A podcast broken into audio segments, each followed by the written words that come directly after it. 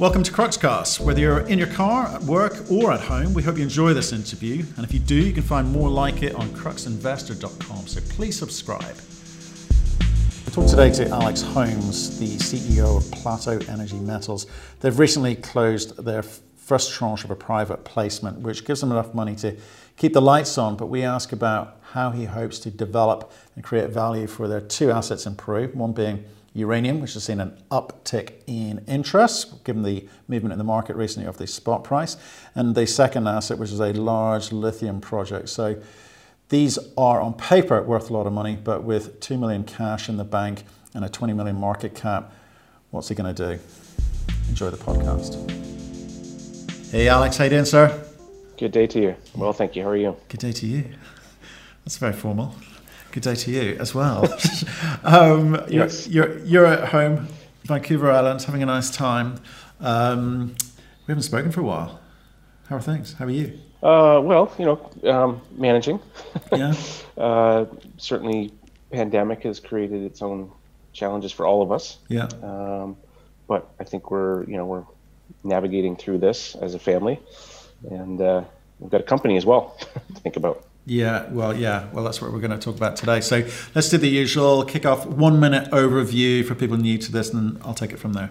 Sure, absolutely. So uh, Plateau Energy Metals, uh, listed on the TSX Venture Exchange under PLU ticker symbol, uh, operating in Peru for approximately 15 years.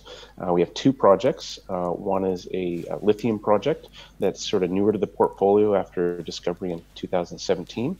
Um, in two years, we've uh, completed extensive metallurgical engineering work to take it to a first economic study, and that was put out in beginning of February.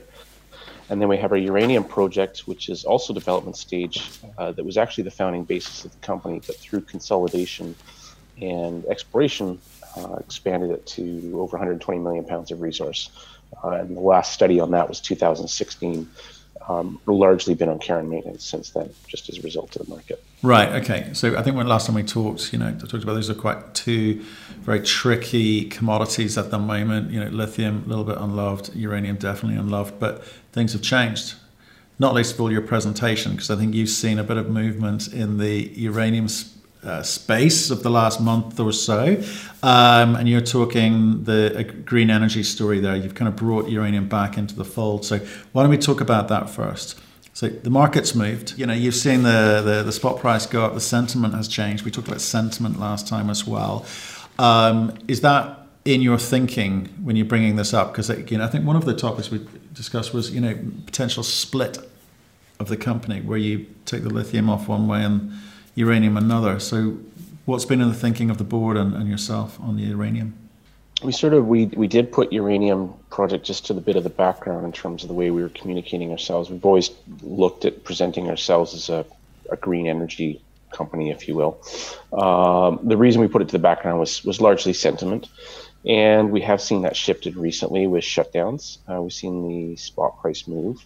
Uh, I think we it would I'd still like to see you know some term contracts and utilities covering to really um, say this is more than just a pandemic move.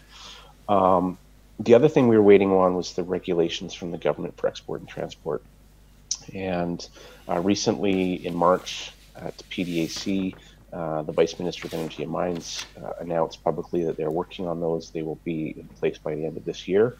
And uh, while Peru's on shutdown as well, uh, we've been able to um, speak to the ministry and, and, just confirm that those are still on track. So I think those are two things that help us show uh, to investors that, look, this is a uranium project with uh, a large resource base. It's low capex, low opex, has a lot of merits going for it, and uh, it's time for us to revisit this and start to um, bring it more into the limelight, so to speak. Right. I, I guess as the market evolves, like I say, there's been a lot, which we've discussed with a lot of CEO, uh, uranium junior CEOs over the past, past months or so. A lot of movement in that space. I say, spot price coming back, a lot of closed shutdowns.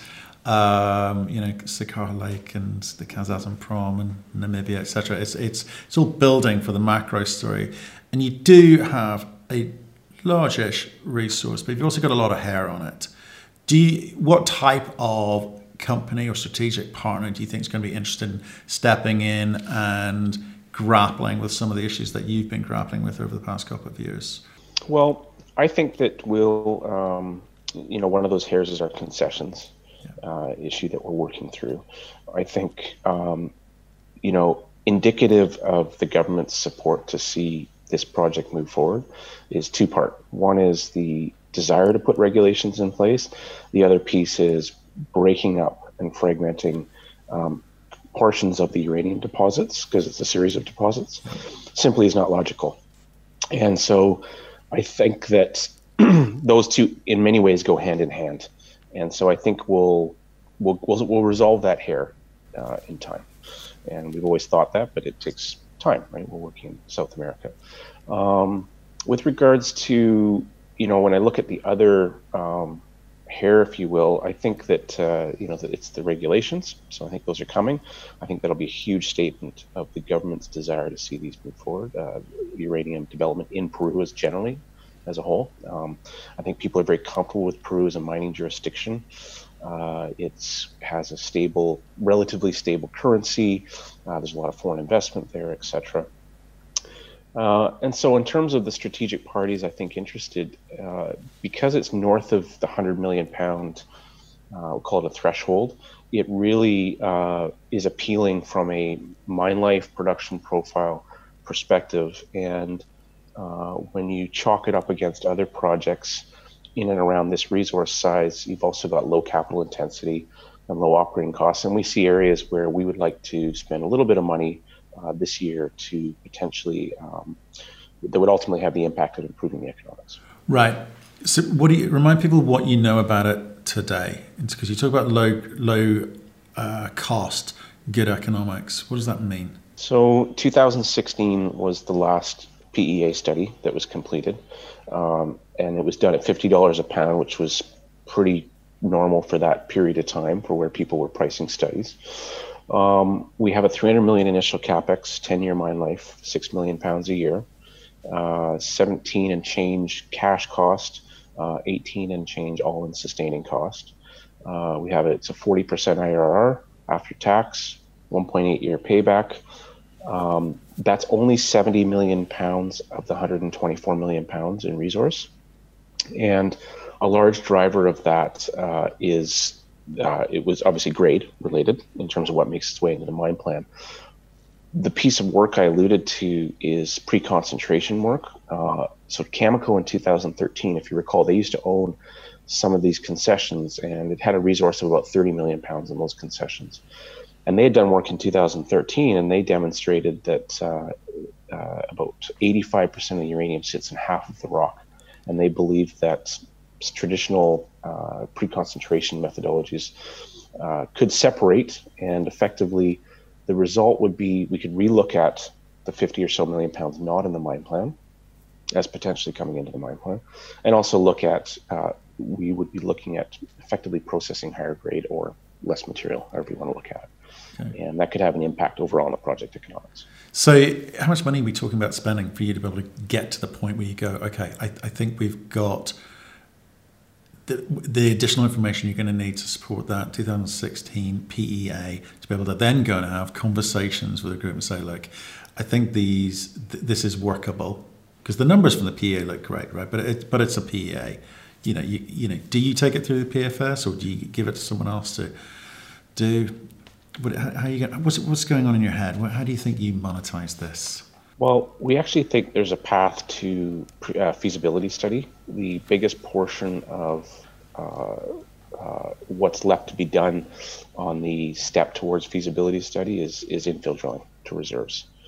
Uh, there's been a lot of processing work done in the background over the years. Remember, it was 10 years of metallurgical test work uh, ahead of this and a couple hundred thousand meters of drilling.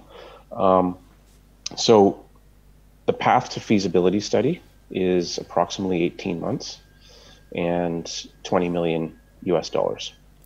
And that includes concurrently doing the environmental permitting process. I don't think we need to take it all the way to feasibility study to attract a strategic partner. What I believe we need is that strategic partner to see the asset for what it is today, uh, see the uh, the opportunities that we've already identified that need some test work to be able to validate them, and then get involved to help be part of that funding solution towards feasibility study. Okay, so this, it seems to me there's, there's, there's two routes. So there's some money you want to spend this year. You, how much money have you got in the bank at the moment? Uh, when we close our second tranche of our financing, we'll have uh, approximately 2.3, 2.4 million dollars cash net. Right. So how much of that are you proposing you spend on the uranium asset? So the pre-concentration work is uh, under hundred thousand dollars. Okay. It's, it's approximately fifty thousand dollars. It's not a huge Canadian. Uh, it's not a huge uh, amount of test work to be done. Pending the outcome of that work, if it's positive, I think the decision we need to make is does it make sense to do uh, effectively an update on the PEA, just to kind of recast the project as this is what we'll be focusing on towards feasibility, mm-hmm.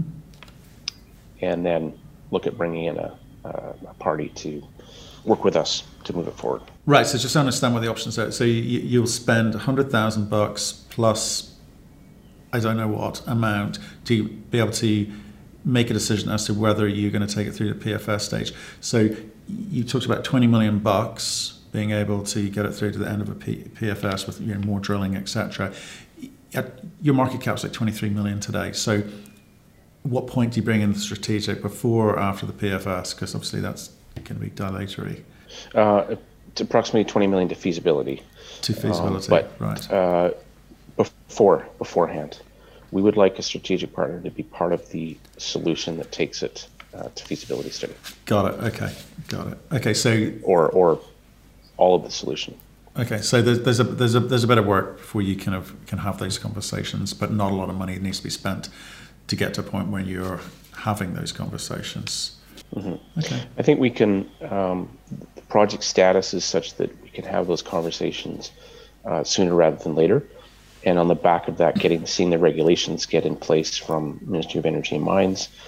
Um, I do think that when you look around the world, there's a handful of projects that kind of fit within, uh, you know, our large scale long mine life, exploration upside, reasonable capex uh, relative to production profile, and uh, and it's the audience that is looking at that to have exposure to that that uh, we'll be having conversations with.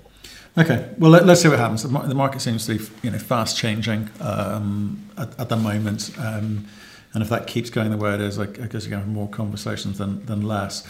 Um, let's bounce over to the lithium project because that's where you see the company's uh, success being. It's a very large project. In fact, why don't you break down the project for us? Sure. Uh, so, in terms of resource, it's uh, 4.7 million tons lithium carbonate equivalent, hard rock deposit. Uh, we have a 33 year mine life with a uh, phased expansion plan. So an initial capex of just under 600 million, phased expansion of three phases uh, throughout the mine life of 33 years. Uh, low operating cost uh, is low second quartile, just under $4,000 per ton. And this excludes any potential byproducts. It excludes uh, excess power that gets generated at site. And uh, this focuses on focuses on the lithium-rich tuff. There's there's effectively three zones of mineralization.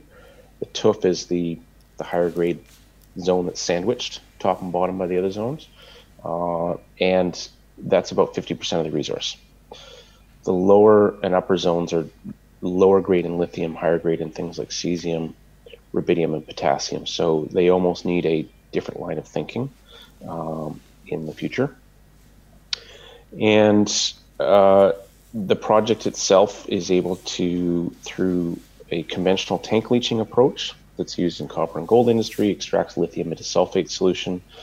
And downstream of there, we go through a standard impurity removal, three steps to crystallizer precipitation plant and precipitate out a lithium chemical. In this case, we've demonstrated a path to lithium carbonate.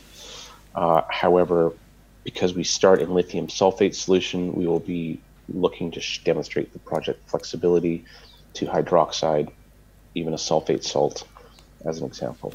Right. So, how are you viewing the market at the moment? Because last time we spoke, you, you seem to think this is a very reasonably priced capex. Uh, I noticed you, have reduced it a bit, have you? Has capex dropped a bit? No.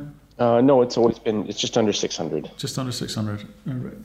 Okay. Um, and then the phased expansions are funded from cash flows. Probably what I was remembering. Okay. Um, we, you know, we've talked to a few lithium players in the market, and you know, the DFS stage, they're looking to get financed. They're struggling, not just COVID, but you know, pre pre COVID. The lithium space is, uh, you know, saturated. Where, what, what's the play here for you? Because you got 2.3 million. You're going to spend a couple, say, a couple of hundred thousand of that on, you know, advancing the uranium through to uranium so you can have a conversation there. But what's the plan here? Is it just survival mode um, until the market recovers? And what can you do? What, what can you actually affect or control? I think, um, well, we can't control the pace of EV adoption, for example. Uh, we can't control the pace of gigafactories being built and the requirement for the raw materials. Um, so, what we can control within our destiny, if you will, is uh, I think this year is really about being carefully managing capital um, to move through what is it's an unprecedented time, uh, and see how the second half of the year starts to play out as economies slowly start to open up again. The lithium space is a challenge right now. There's um, no doubts about it. It's been that way for arguably for a couple of years. Really, uh, it's been this downward trend. Um, with the economic setback, people start to wonder how quickly are consumers going to get back out there and start buying cars. Uh, so certainly, you know, that's a cyclical industry. Um, and having said all that, I do I have noticed that um, the car companies in, in Europe continue to stay committed to their EV rollout. Um, VW being the biggest with their ID3 uh, for all I know, they could start giving those away. I don't know, just to get to their emission regulation caps. Um, and then there's been open letters sent in by large uh, industries in, in Europe saying, don't change the emissions cap. Let's stay on course here. Uh, we need to focus on this. And uh, just because we're going through what we're going through doesn't mean we should give up on the green economy and reducing our footprint and impact on the world. So um, I think that's that's the demand side, and on the supply side, um, you mentioned that you've spoken to a few lithium uh, companies as well. I don't see projects moving forward in this environment. There's no project finance coming. Uh, the projects that have been stalled, put on care and maintenance, come offline. Some of that's driven by maybe they shouldn't have been built in the first place, um, and, and, because where prices have gone to. Uh, some of that's also driven by you know just a lack of new capital coming into the system to be able to support these. So I think that we shouldn't lose focus on the supply side isn't going to be able to it's still not going to be able to keep up. And that's been a theme. And we've had this excess supply the last two years excess supply this year. Arguably the pipeline of development projects that were planned or positioned to come on stream over the next five years uh, have that landscape's changed and, and, moved around a bit. Yeah, I mean, we, we, we again spoke to some CEOs of some other battery uh, metal companies as well. We one this morning from Australia, and he was painting a, a devastating picture of the effect of COVID 19 in terms of disrupting supply chains, uh, production in China, across Asia, um, you know, and to a greater extent in the, in the US as well. So, but we also discussed the so that's the, the, that's what's actually happening right now, and in his view on how quickly that gets back up and running with this kind of disconnected chain gets up and running again um, wasn't wasn't good. But you know that's his opinion. Um, you know, but he's you know he's operated in that space for a long time. Um, I'm wondering what the behavioral buying behavioral pattern of regular um, people is. You know, do you, if you were going to buy a car, and you may have been switching to you know a BMW electric car, do you hold off for a couple of years? And you know what what do those decisions mean? So that's that's got to weigh heavily on your mind about you know how the the buyers, whatever whatever targets you set, however whatever people think of the green revolution, if people don't spend money to buy these cars, there's nothing the automotives can do about it other than wait, which is the position you're in, isn't it? I think that um, you know we can't predict consumer behavior, but we do know from the past history that uh, when you know people are out of work or they've had um, you know salary cutbacks or they feel like we're heading into a recession, the spending slows down and savings increase. Um, I do think that I don't think people's mindsets have changed in in the willingness to get into electric vehicles. So even though oil is where it is, I don't really think that that's going to have a long term impact because while that's all happening, the cost of batteries is, is continues to come down, and the efficiencies and the technology and we're managing to get to a point where uh, the the life the life cost total cost of ownership of an electric vehicle still makes more sense than a petrol vehicle.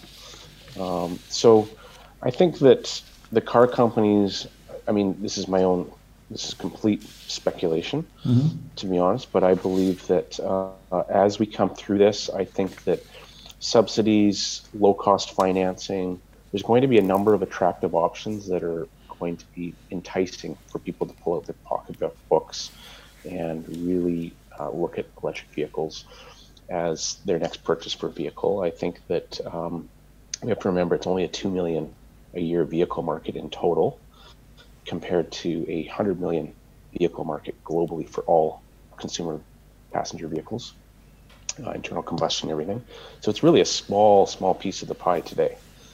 Um, so, anyways, that's that's kind of my general thinking about it. I think that what the pandemic has done for the world is it's probably opened us up, our eyes up to um, the the risk or the the exposure our supply chains have to relying on too heavily on one partner or one supplier, and I think that that um, could cause an interesting shift in the way certainly OEMs think uh, about their supply chains, they can't have exposure to one country um, so heavily.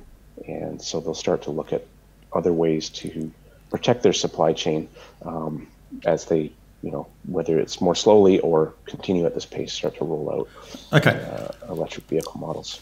That's, that's enough forecasting from us. Um, I think we should come back to you. Um, so you've got about two million bucks left. So the, the original question was, do you hunker down, go into survival mode, or are you going to spend that two million bucks? And if so, what on? It's very much survival mode. Right. Small programs. The uranium pre-concentration program is small, mm-hmm. dollar wise, but hunker down. To be honest, I don't think it's going to it's going to get worse before it gets better. Right. Um, I think you know realities will start to set in, and um, I think 2021 is not off the table as a year for things to get you know to bounce back in, in mm. some form. Uh, we've we've had rescue stimulus now.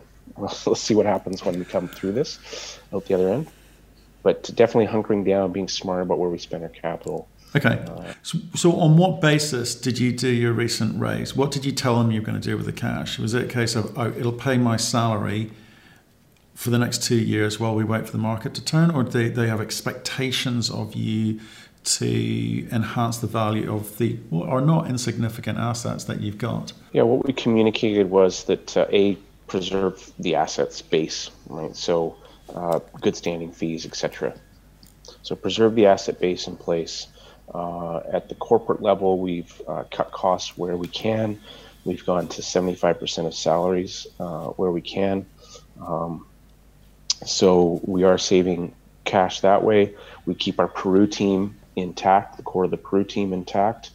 Um, so you know, assets and and I, the Peru team is an asset, so I include that. Keep everybody together, um, and to the extent we can do work on the project, it'll be low level work, uh, preparatory things for being able to move the project forwards when markets are more positive and capital flows a little bit more readily, etc. Right. So, is there any good news on the lithium? Have you have you found stuff, discovered stuff, worked stuff out which people should be excited about, or points to future success? I think I think the work that we, the results we put on our uh, preliminary, uh, the preliminary network on our byproducts, mm-hmm. I think are very positive.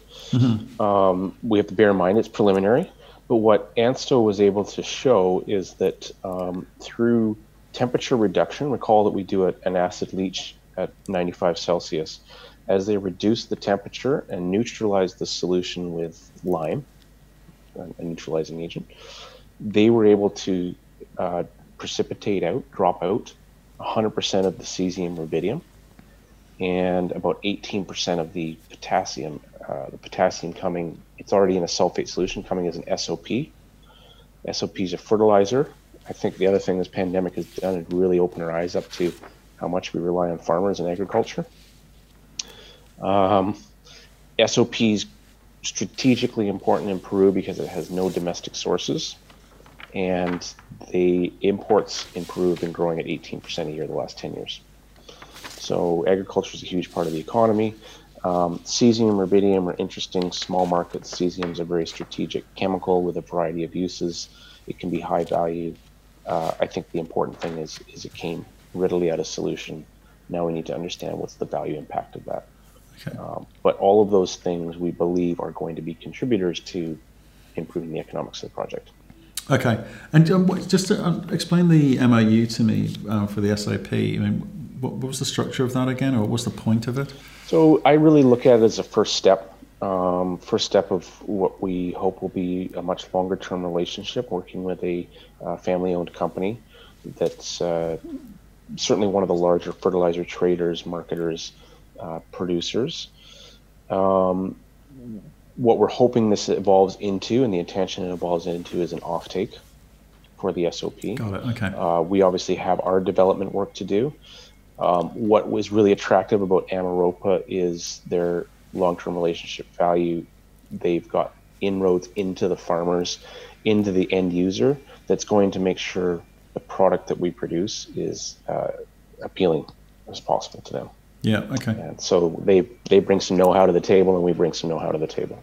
Okay. Okay. What would you say shareholders need to be thinking about? Because obviously lithium's in a difficult space. Uranium's has been in a space for a long time. But what's your message to your shareholders or people looking at this from from new?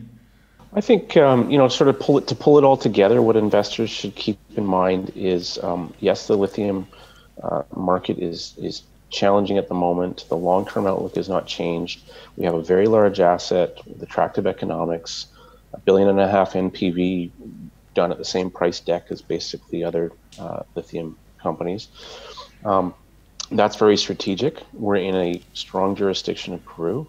And the second asset, which you know really um, should really get as much attention as lithium asset as our uranium asset, uh, it's a large resource base. It's low capex, low cost, uh, operating cost, all-in sustaining cost. Uh, that NPV after tax is 600 million, done at $50 per pound in 2016. Uh, at $35 a pound, it's still 230 million NPV. So you know, and, and mid 20s IRR. So you know, when you look at those two together, um, I guess the sum of the parts are certainly worth more than 20, 25 million market cap, even in this environment. And uh, and you know, as a group, we've been able to a pull that uranium project together, move it through development. Yes, hit pause because of sentiment. We're looking to kind of restart that on a slow basis, find ways to incrementally improve it. And in two years, we went from a discovery of a lithium deposit to a very large project that is, I think, strategically important in the supply chain. And the two together are a very attractive portfolio.